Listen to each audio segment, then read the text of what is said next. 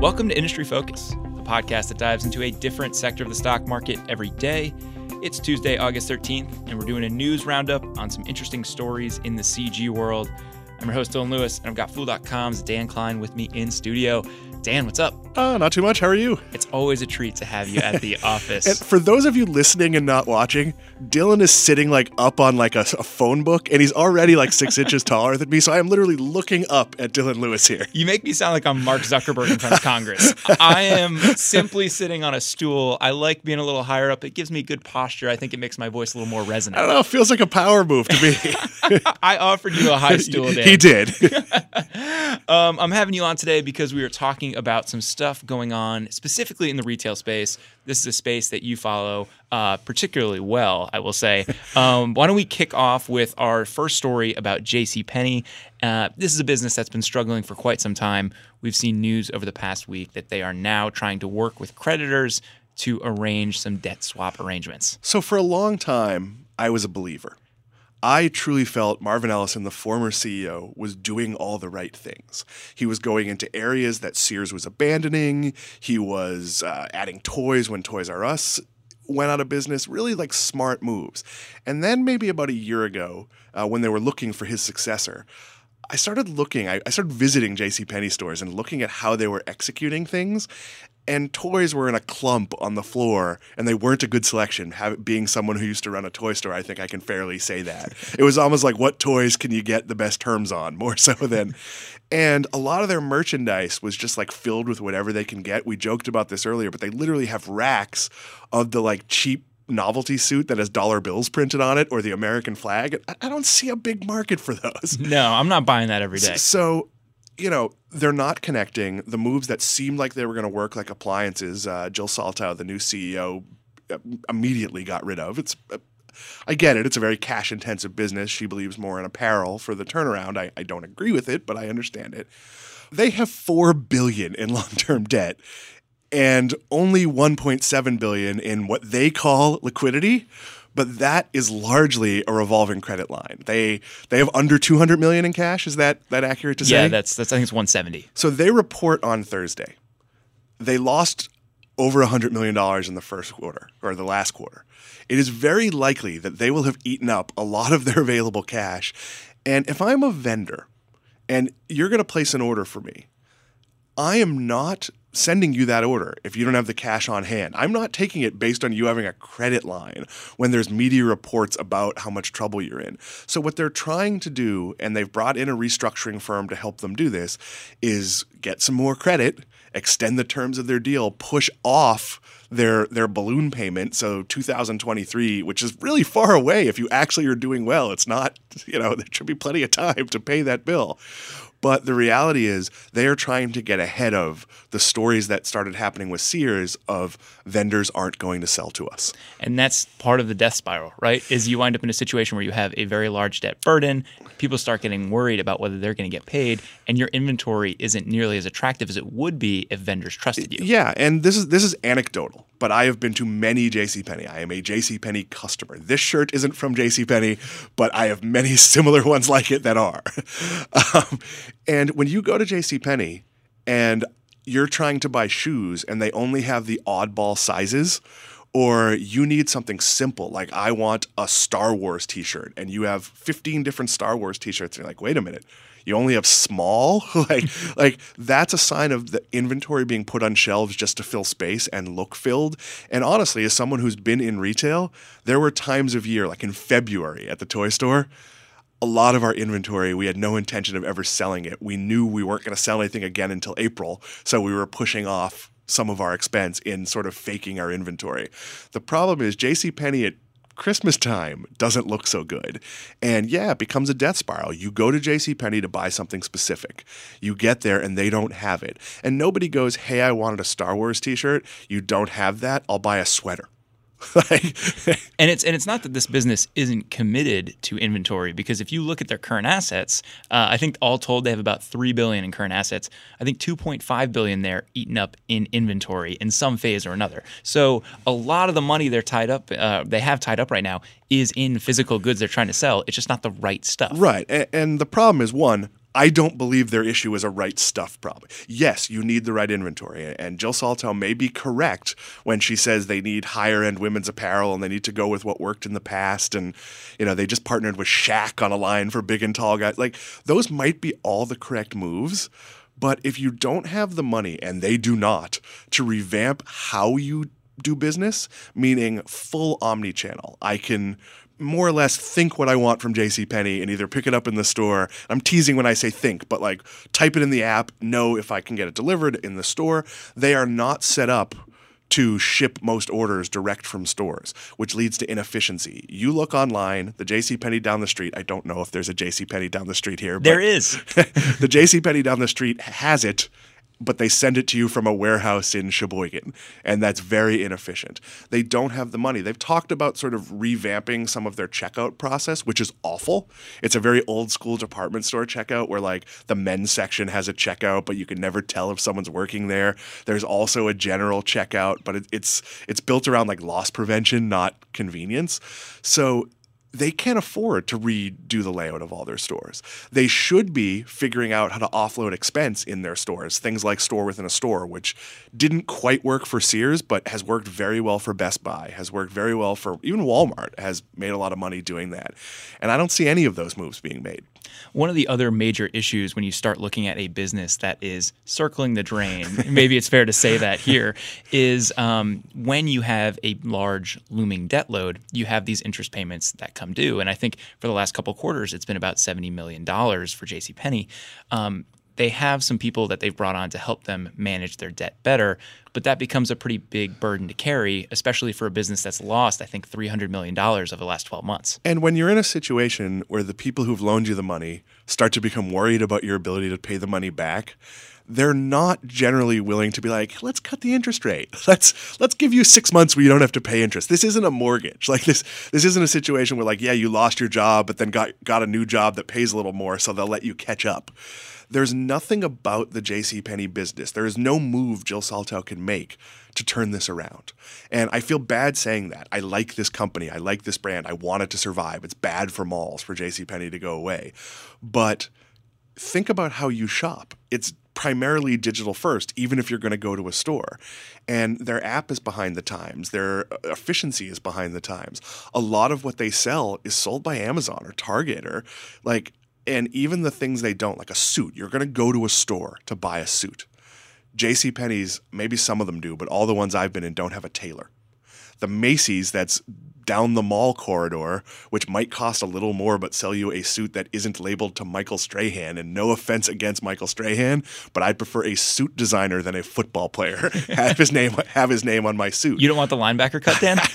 I could probably wear the linebacker cut. it, it just comes down to we've seen this before where if you don't have assets if you you know Sears sold off a ton of assets trying things that didn't work. J.C. Penney sadly hasn't doesn't have anything to sell off or not much that I can see. So they're in a situation where unless someone comes in and takes them private and says I see value in the store base, I see value in the brand name, I'm going to invest, let me just guess 4 billion dollars in it, that all they can do is extend the debt cycle. And as a creditor, I don't know why you. Maybe you get get a little more blood out of the stone by doing that, but maybe there's some assets you can claim at the end of this. I feel like the game is already over and they're still trying to convince us it isn't. Yeah, if you look at the share price over the last, I don't know, 12 months or so, it is not the chart you want to see. It is down and to the right. We usually like to see up and to the right. And recently it has gotten to the point where it is below $1. And that's where things start to get problematic for companies that are listed on the New York Stock Exchange. Yeah, so they got a delisting warning. And essentially, when that happens, you have six months to get your share price over a dollar for a, a period of time. I, I don't remember the exact period of time. But to do that, there's a few levers you can pull.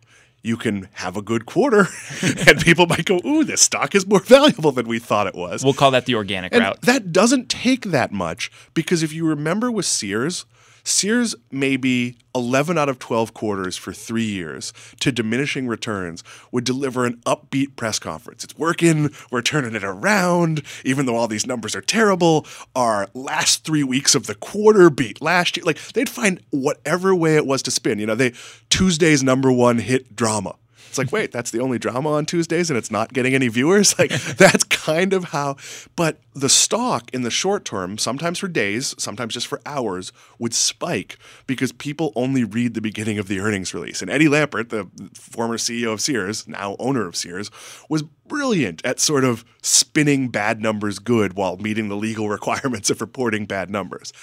JCPenney has not been as aggressive in doing that, but they could very well come out this quarter and say, hey, yeah, like we're really seeing big numbers in women's apparel, and that's what we're moving into more. So we expect, you know, to be profitable six months from now. And the stock might bump above a dollar, which would be a really big bump at, at I think that's 60 cents Yeah, a share, or something like that right now. But it's not going to sustain it, Yeah. and so you need to go a second route when you're not getting the results. which is a reverse split. Yeah. And a reverse split essentially says I have one share of stock worth, worth 60 cents. Now I own one tenth of a share of stock. They can pick whatever number they want in, in terms of uh, one for 10, one for 15, one for 12 and a half if you really wanted to. But it takes the amount of shares down so it makes what's left more valuable uh, or at least a higher dollar amount. They're actually the same. But what happens with that is there's a psychological effect. It's very discouraging. It's like you know, it's it's like you, come home and you say to you're, you're not married. I am. You say to your wife, "Good news, we have to buy a much smaller house."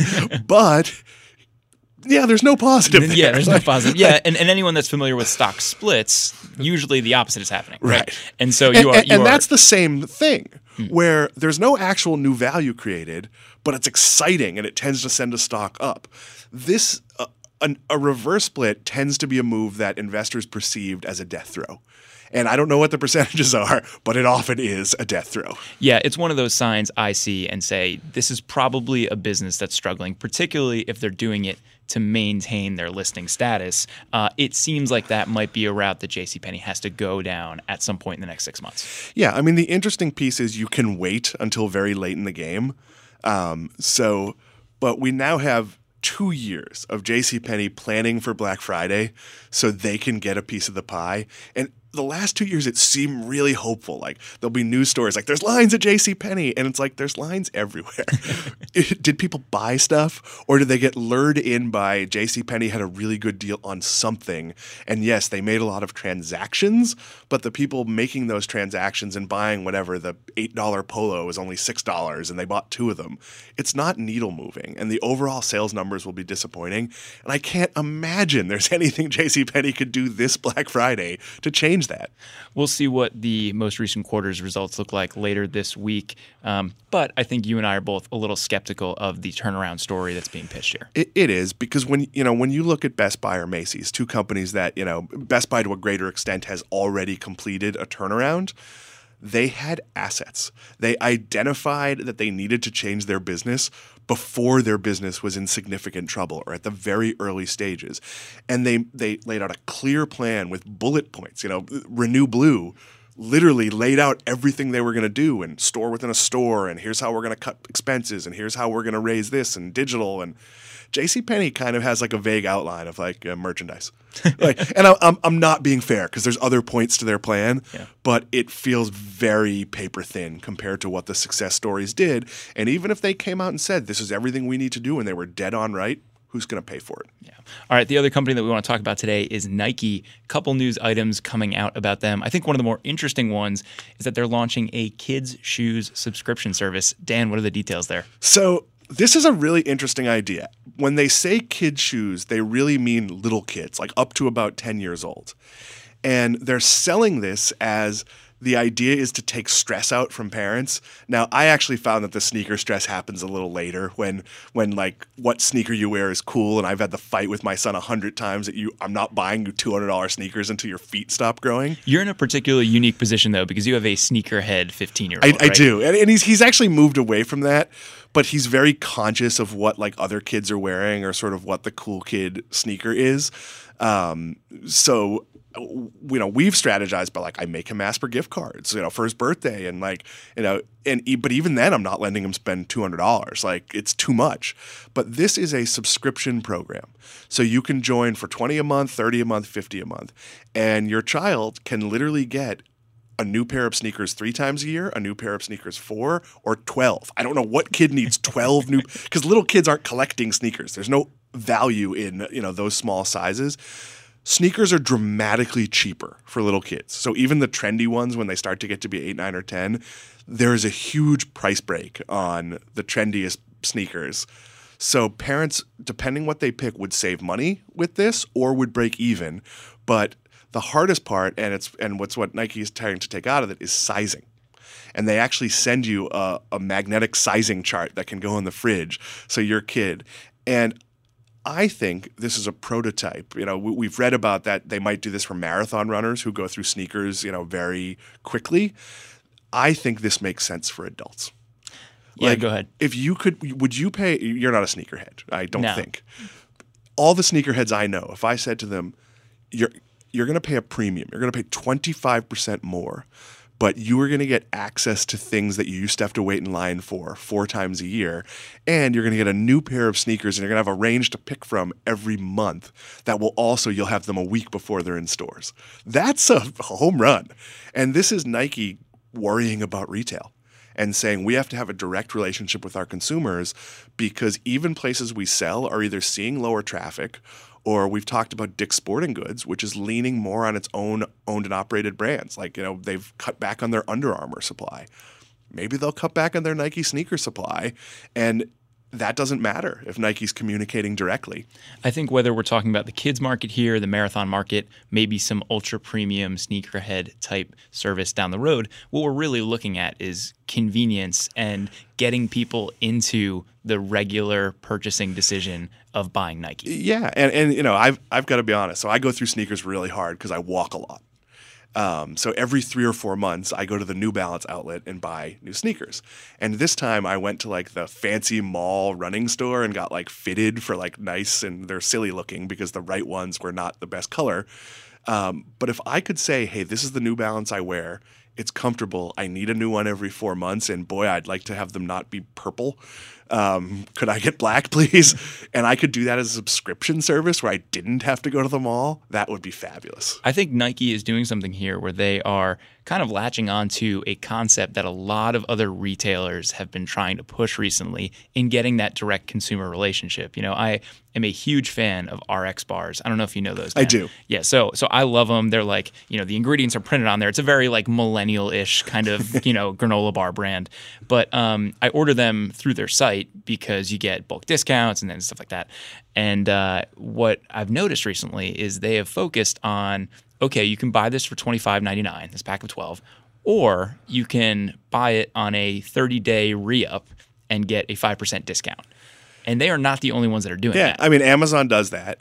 And the problem with Amazon is their program's not flexible. And I, I think I've told you this story before, but I take Prevacid for acid reflux. It's an over the counter medicine for some reason it's sold in either one week supplies or three week supplies. and Amazon, whenever I buy the three week supply, says, Do you want to save 5% and subscribe? And I say, Yes, but then I'd only have three weeks and I need a month. and there's no way to fix it. So there are, are holes in it.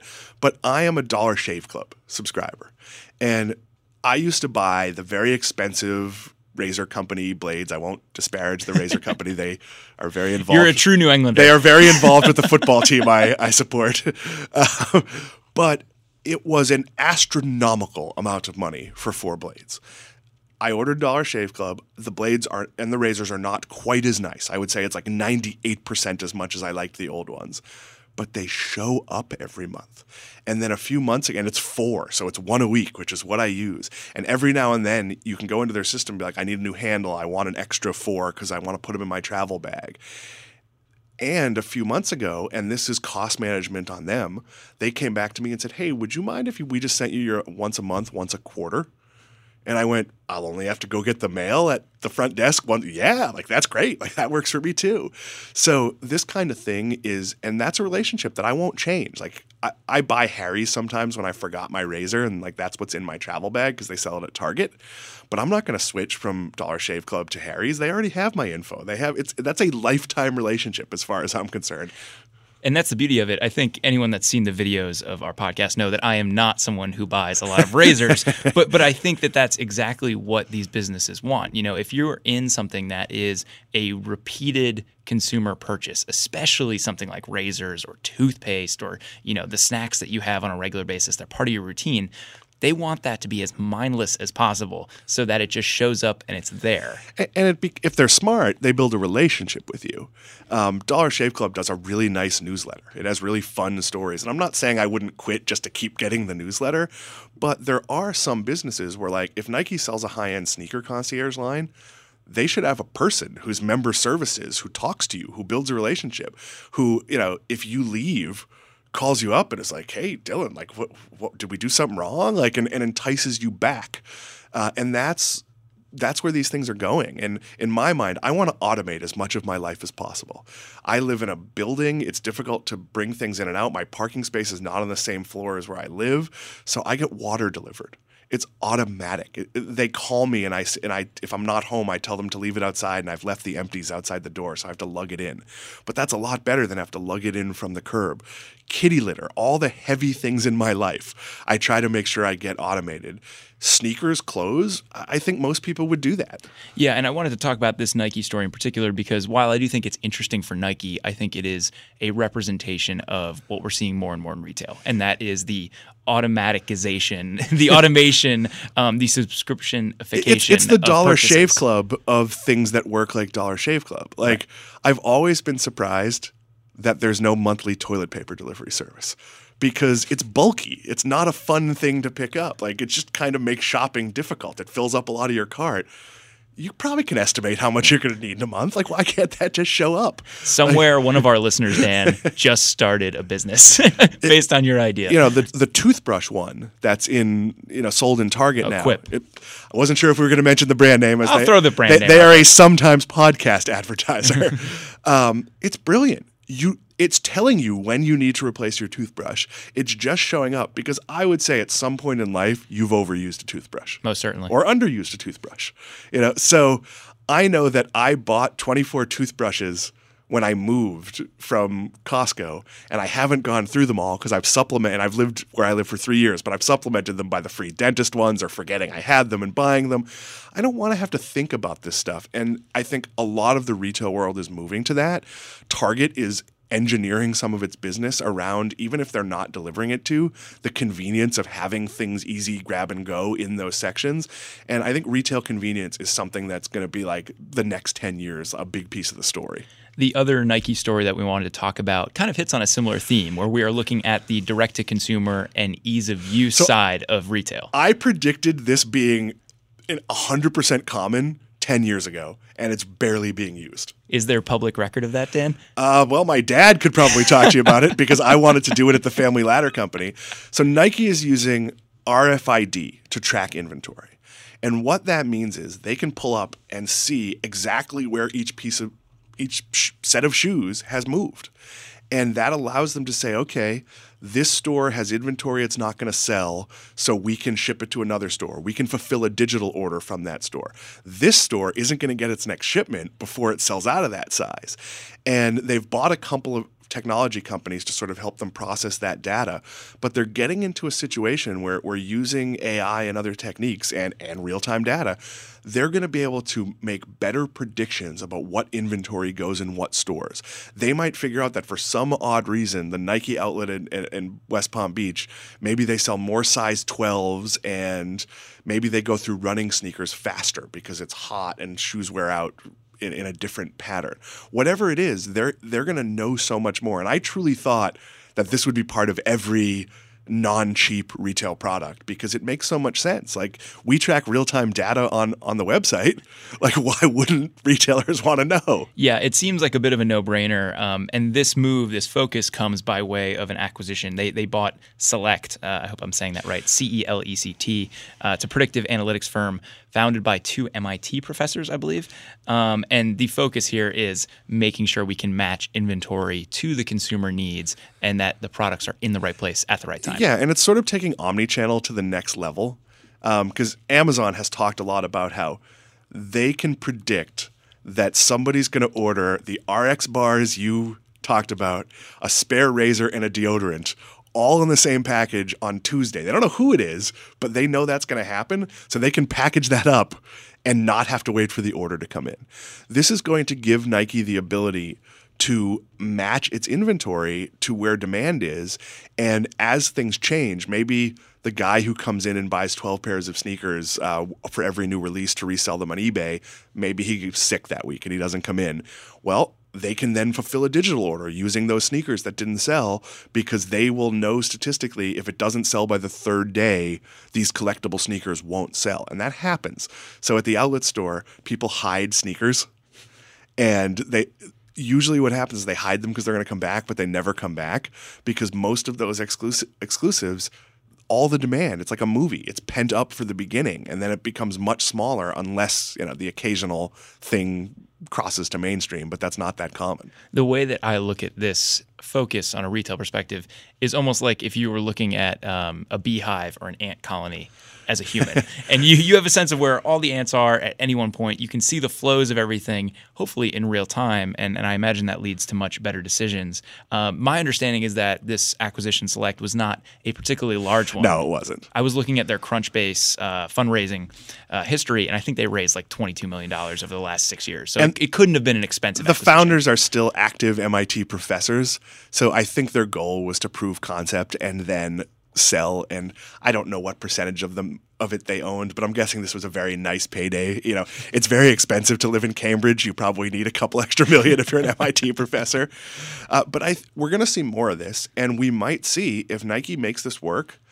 Just like Starbucks has spun off a technology arm and they're going to develop things that they may license to other retailers, this could be something that Nike licensed to its retail partners or or to other sneaker companies or to unrelated companies. Like no company is what it is anymore. Like if you're a certain level of company, you're a technology company. And this is, you know, admitting Nike probably shouldn't build from scratch. They should find the expertise and they've bought other companies in this space before. So this just sort of builds on what they do it, what they've been doing, and now we're seeing real world application for it. Yeah, and, and for me it also is a major point for them in owning more of the consumer relationship and relying a little bit less on retail middlemen to handle their fulfillment. Um, it seems like it's going to be focused on Nike owned stores. And then obviously the subscription thing is going to be focused on a direct relationship with consumers.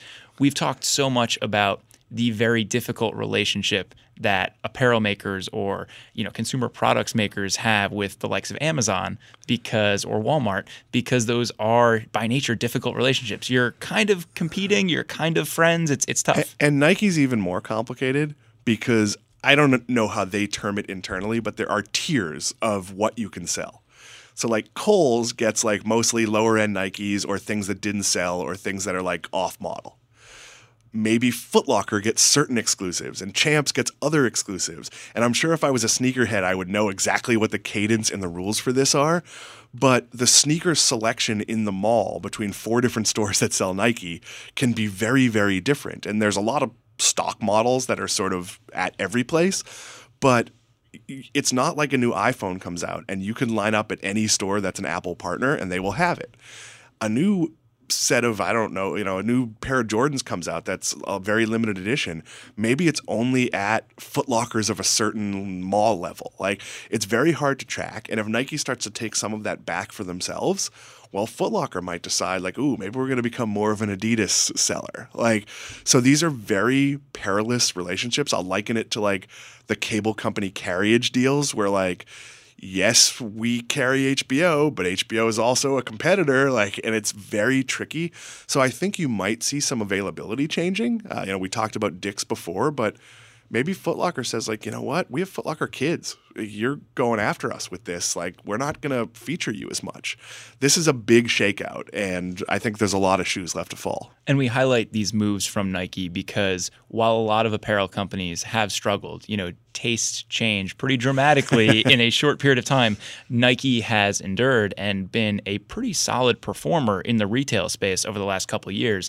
If they're investing in these spaces, obviously you want to see other apparel companies, other retail businesses making the same investments because they've been doing it right. So you're saying I shouldn't be wearing Crocs when we hang out later?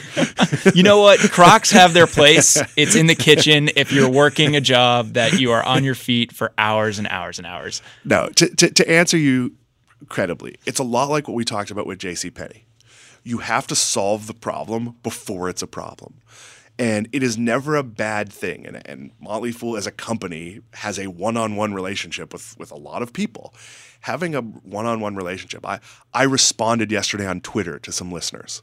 Well, is that listener going to be more likely to listen? Of course, because it's a friend now. Like it's someone who knows me. It's I've communicated with. So if if Nike messaged me and said, "Hey, it's Joe from Nike. Like we've got a new shoe for uh, middle aged guys that's more supportive, and boy, we think that's a better fit for you than the one you're stuffing your foot into now," that'd be great, and, and, and it works. You know, if you told me, "Hey, listen to a podcast." that would mean more than like somebody on social media who I don't know saying listen to a podcast. This is building that interpersonal relationship and it takes the store out of it at some point. Love that. Let's wrap it there, Dan. Thanks for hopping on today's show. That went a little weird. Listeners, that does it for this episode of Industry Focus. If you have any questions or you want to reach out and say, hey, like like Dan said, let's build that relationship, you can shoot us an email at industryfocus at fool.com or you can tweet us at MF Industry Focus. If you want more of our stuff, subscribe on iTunes or you can catch some of the videos from the podcast on YouTube.